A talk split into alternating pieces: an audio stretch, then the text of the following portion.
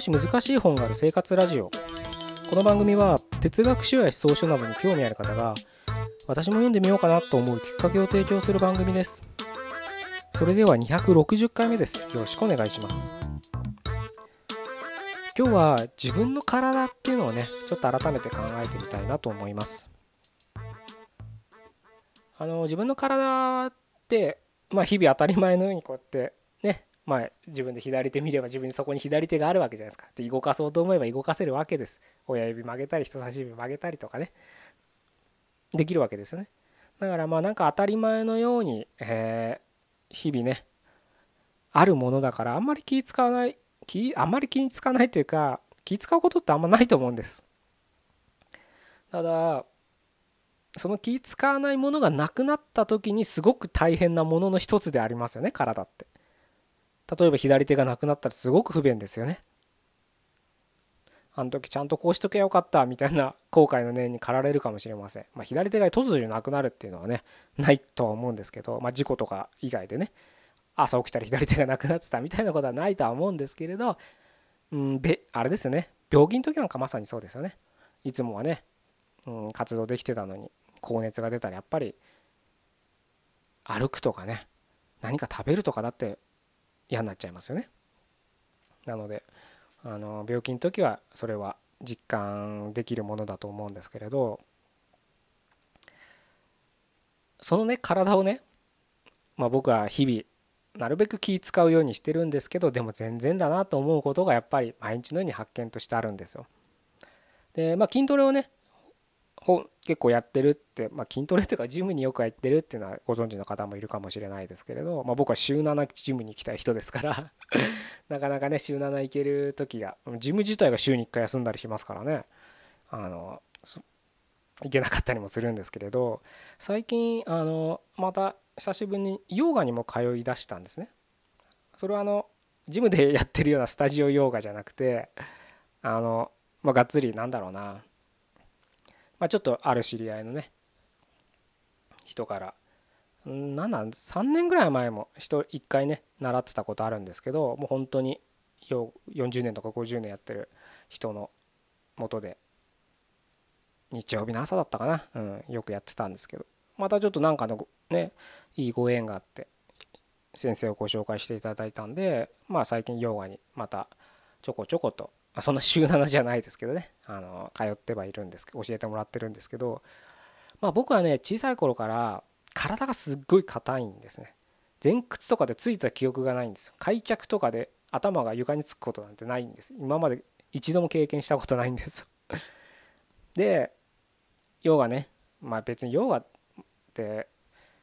なんだろうな。構成的に言えば、まあ、ストレッチって思ってる人かもいるかもしれないですけど、まあ、いろんな構成があると思うんですよ、まあ、そういったストレッチみたいなね。体操と言われるパーツもあるし瞑想って言われるパーツもあるし呼吸って言われるパーツもある。まあいろんなそういった複合的なものだと思ってるんですけど僕は。そこでやっぱり、えー、ヨガで、うん、開脚でねやるような体操のパーツがあったわけです。そしたらねどうだろうな体の硬い人だったらね共感していただけると思うんですけど開脚足広げるじゃないですか。で別にその体を前に倒すとか横に倒すとかしなくてもいいんです。体硬い人って開脚すらできないんで開脚して座れないんです。わかります？骨盤が立たないって言ったらいいのかな？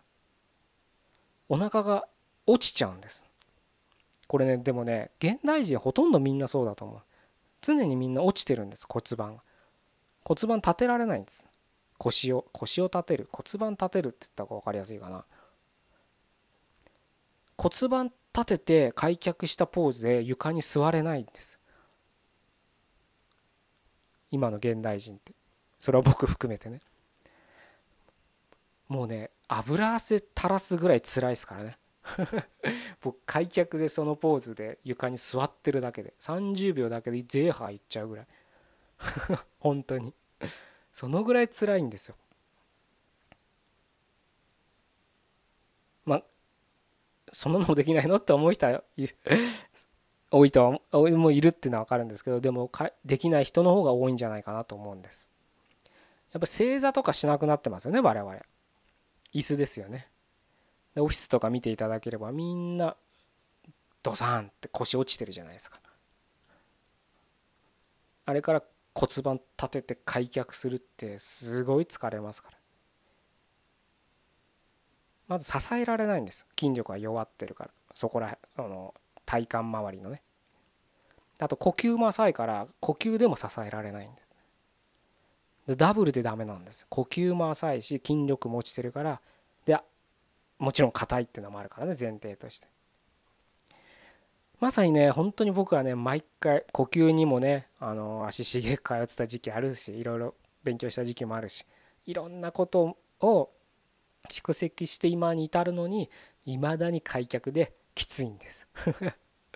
本当だから実践してないということですよね要するにね。あの筋肉は嘘つかないってねよく聞くかよく聞くか分かんないけどやったらやっただけね大きくなる筋肥大できるよって聞くかもしれないけど僕が今でも覚えてるのがね実家にいた時実家の近くのスポーツジムに通ってる時にねあの、毎日いるおばちゃんがねあのストレッチコーナーに毎日いるおばちゃんがいるんです。何時間もね。井戸端会議してるだけのおばちゃんでしたけどでもそのおばちゃんは言ってたのが今でも僕は覚えてるのがストレッチは裏切らないって言った。確かにそのおばちゃんめっちゃ体が柔らかいんです。もう180度開脚なんて余裕なんだよそこにベターって体つけられますからね。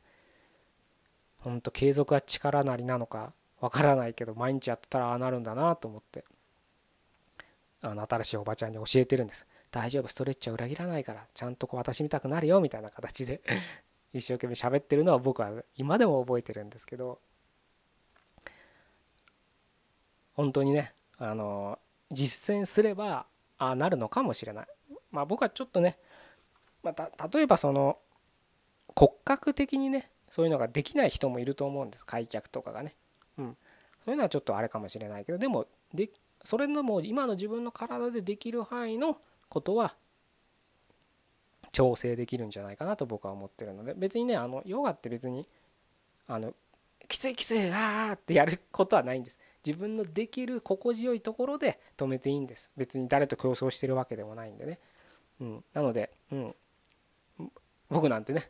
全然あの開脚もできないですけど、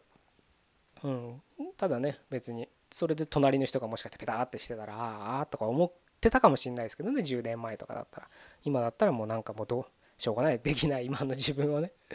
うん、できるようにするにはどうしたらいいかっていうふうにね考えるしかないわけですから。周りがどうのこうのってよりは、うん、自分が今どうするべきかっていうところをフォーカスした方がフォーカスすべきかななんて思ってると同時になんて僕は 今自分の体を分かってないんだろうっていう思いに打ちひしがれるわけです。きっとねこれを聞いてくださってるあなたも多分定期的に運動してる人は多いのかもしれないけどちょっとしたことであれ全然自分の体が思うように動かないって経験あると思うんです。ストレッチにしろ筋なんだろうななんかの体操にしろねスポーツにしろ。その時にいつも当たり前に使ってた自分の体が自分の思い通りに動かないって事実に気づけるっていうのは僕はすごく大事かなというふうに思いますね。なので体をね動かすっていうのは、まあ、健康のためでもいいですけれど自分の体と対話するためっていうふうに考えてもまた面白い発見があるんじゃないかなというふうに思ったので今日はこういう話をさせていただきました。じゃあ以上で終わりたいと思います。260回目、ここまでどうもありがとうございました。